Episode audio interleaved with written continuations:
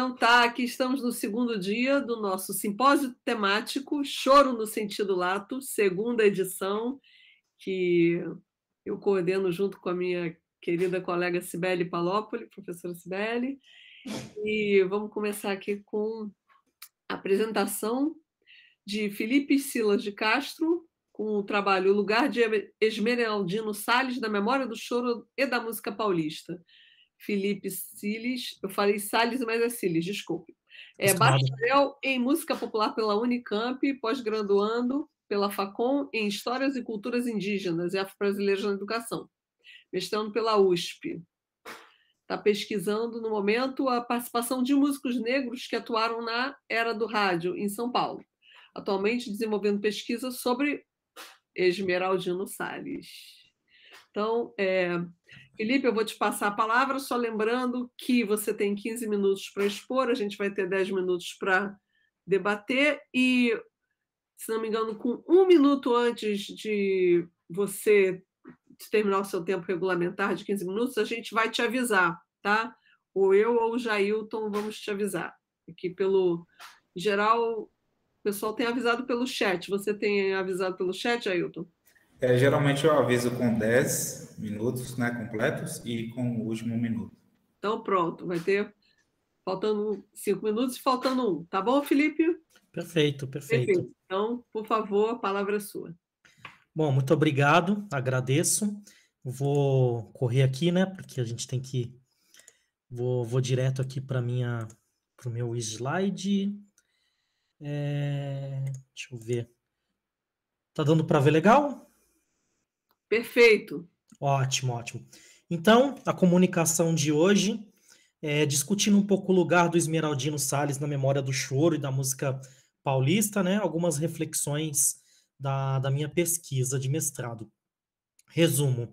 O presente trabalho visa compartilhar alguns resultados e reflexões sobre a pesquisa de mestrado recém-concluída Uma Noite no Sumaré, o choro negro e paulistano de Esmeraldino Salles. A ênfase principal é analisar como Esmeraldino é retratado ou esquecido nas memórias do choro e da música paulista, além de trazer dados biográficos relevantes sobre o compositor. O objetivo do trabalho é provocar uma reflexão acerca dos discursos que são oficializados ou esquecidos pela narrativa dominante na literatura do choro. Bom, introduzindo o assunto, né? O Esmeraldino é um compositor. Ele era multi-instrumentista de, de cordas, tocava cavaquinho, violão, violão tenor e contrabaixo. As músicas dele mais conhecidas, mais famosas, são Arabiando, Perigoso, feita em parceria com Orlando Silveira, e Uma Noite no Sumaré. É, vários músicos célebres, né, famosos, gravaram as músicas dele, né? Coloquei aqui como exemplos o Canhoto, Yamando Costa, o Dominguinhos, né, e muitos outros. Existem três álbuns É, homenageando o Esmeraldino, que é São Paulo no Balanço do Choro ao Nosso Amigo Esmê, que é um L P do Laércio de Freitas, Tributa a Esmeraldino Salles, que é um C D do Oswaldo Colagrande, Conjunto um a zero, e Esmê, que é um C D relançado em, de dois mil e dezessete do André Memário, Fábio Peron, Fernando Amaro e Jean Correia. É, existem dez músicas que homenageiam o Esmeraldino ou diretamente, ou que fazem menção às suas composições. É, são músicas do Maurício Carrilho, do Laércio de Freitas, do André Mehmari, do Isaías Bueno, entre muitos outros. E a, esse reconhecimento artístico, né, até então, né, até a minha pesquisa, ele não tinha se traduzido num, num aprofundamento, né, sobre a sua vida e obra.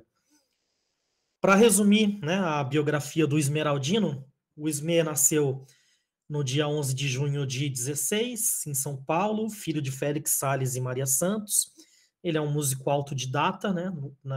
não, não teve professor. Antes de se profissionalizar como músico, fazia alguns serviços autônomos, como pedreiro, pintor e ferreiro. Ele estreou na Rádio São Paulo em trinta e sete e depois passou por Gazeta, Record, Cosmos e Associadas, né? Associadas que era um conglomerado midiático, da qual fazia a Rádio Tupi, né? Que é a, a rádio onde ele é, tocou por muitos anos, né? Ele foi convidado a integrar o Regional do Tupi a partir de quarenta e dois, se tornando um dos músicos mais longevos do conjunto. Na época que ele entrou no conjunto, ele era liderado pelo Antônio Rago, mas em cinquenta e dois o conjunto passou para a liderança do clarinetista Silles, meu xará, e em cinquenta e oito ele passou para a liderança do Esmeraldino. É, o Esmeraldino também era professor de música, tocava também nas T Vs Cultura e Tupi, e acompanhava os cantores, tanto em gravações como em casas noturnas, né? Eu destaquei alguns desses cantores e cantoras, né, com quem ele tocava: Silvio Caldas, Germano Matias, Noite Ilustrada, Anésia, Marion Duarte, Nil de Araújo, entre muitos e muitas outras pessoas. Participou do segundo Festival de Choro da T V Bandeirantes de mil novecentos e setenta e oito, definindo Arabiando, né? Esse é um tema depois que a Cibele vai, vai trazer também sobre esse festival, né?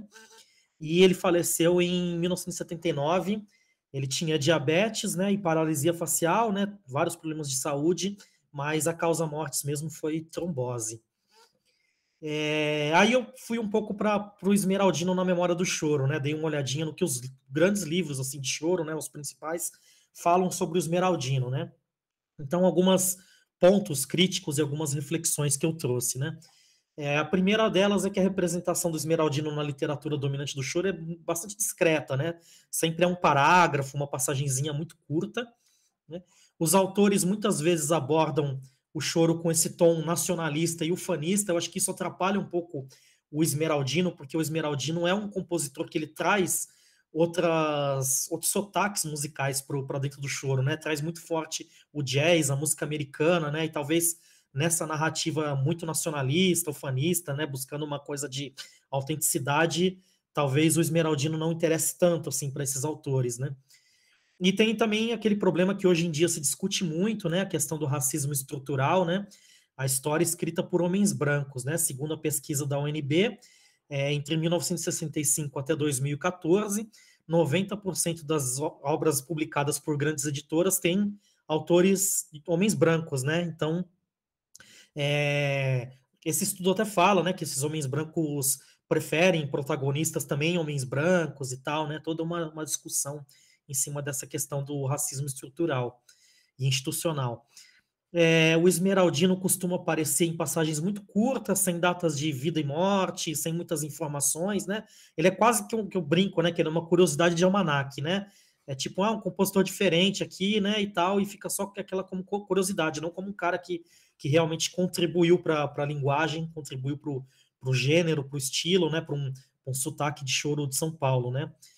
É, as fontes principais da minha pesquisa, né, já que a literatura do, do, do choro é tão escassa, né, de, de informações sobre o Esmeraldino, né, então para o mestrado eu acabei utilizando mais a hemeroteca digital, né, a imprensa da época, entrevistei muita gente.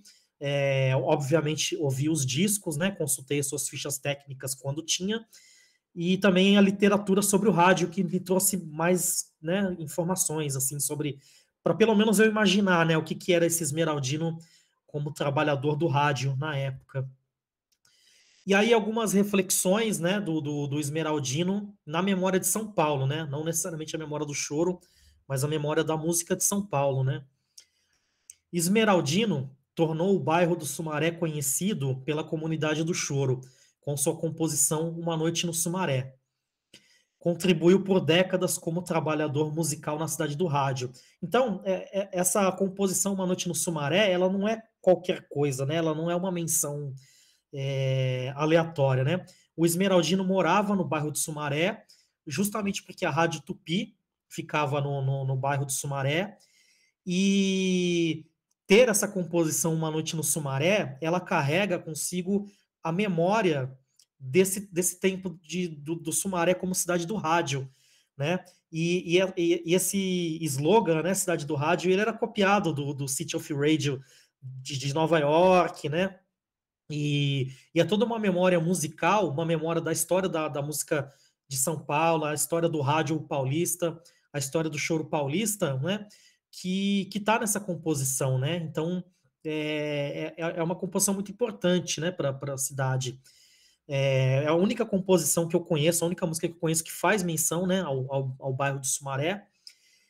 E a cidade de São Paulo, né, institucionalmente, prefere optar pela manutenção do imaginário bandeirante e imigrante europeu do seu passado, relegando as memórias negras da cidade ao esquecimento, né? Estamos aqui falando mais uma vez da questão do racismo estrutural e institucional. Trouxe aqui três exemplos, né? O exemplo do Largo da Banana, que é, foi um reduto importantíssimo do samba paulista e que hoje em dia é um viaduto, né? É, e ali do Memorial da América Latina, que fica ali justamente onde era o Largo da Banana, você não tem nenhuma menção, nenhuma placa, você não tem nada fazendo referência ao Largo da Banana, isso é muito triste, né? Para a cidade de São Paulo. Você teve a mudança da, da estação de metrô Liberdade para Japão Liberdade, invisibilizando completamente a memória negra do, do bairro da Liberdade. E você tem as discussões mais recentes em torno da estátua do Borba Gato, né, que, que é um, uma estátua de um genocida e tal, né, e, e frequentemente sofreu até alguns ataques, né, de, da, da, da militância ali do, do galo de luta e tal. E, mas mesmo antes desse ataque já tinha toda uma discussão ali, principalmente é, em função do George Floyd, né, nos Estados Unidos, é, começou-se uma... retomou-se, na verdade, né, essa discussão, ela ganhou muita, muito destaque, assim, né, do, do, em termos do, do Borba Gato, né. Mas isso só para ilustrar, né, alguns exemplos práticos, né, de como São Paulo, né, é, invisibiliza, né, marginaliza as suas memórias negras e prefere outras narrativas. Até a presente data, né, dia sete de dezembro de dois mil e vinte e um, nenhuma rua, avenida, praça de São Paulo se chama Esmeraldino Salles e não existe nenhuma placa ou monumento homenageando. Aí algumas considerações finais, né? Eu acho que a gente precisa olhar é, de forma um pouco mais crítica para essa historiografia dominante do choro. A gente tem muito carinho, a gente tem muito respeito, né, por essas pessoas que, que escreveram essa, essa historiografia, porque são os pioneiros, né? A gente sabe que todo pioneirismo tem problemas, mas é uma historiografia que precisa de atualização, precisa de revisão, precisa de um olhar crítico e precisa de, é, de, de, de produzirmos pesquisa, produzirmos material é, a ponto de, de tensionar um pouco, né, essa historiografia que foi feita, né, com, com o, o olhar da época e tal, né, e, e da, das pessoas, como eu falei, das pessoas brancas, né, então isso precisa ser revisitado. É, a questão do racismo estrutural e o epistemicídio negro e indígena na cidade de São Paulo, né, é uma, uma reflexão que eu deixo. A gente precisa também problematizar a escolha de certas narrativas por sucesso mercadológico ou projeção dentro da indústria cultural. Para mim, o exemplo melhor que tem é o exemplo do Garoto. O Garoto, ele é considerado um dos grandes ícones do choro paulista, ao lado do Esmeraldino. Só que quando você vai pesquisar a obra do Garoto, você tem songbook, você tem livro, você tem biografia, você tem documentário, né? E não que não tenha que ter, né? Não criticando as pessoas que fizeram isso, tem que ter mesmo, mas acho que a gente precisa é, fazer tudo isso pelo Esmeraldino também.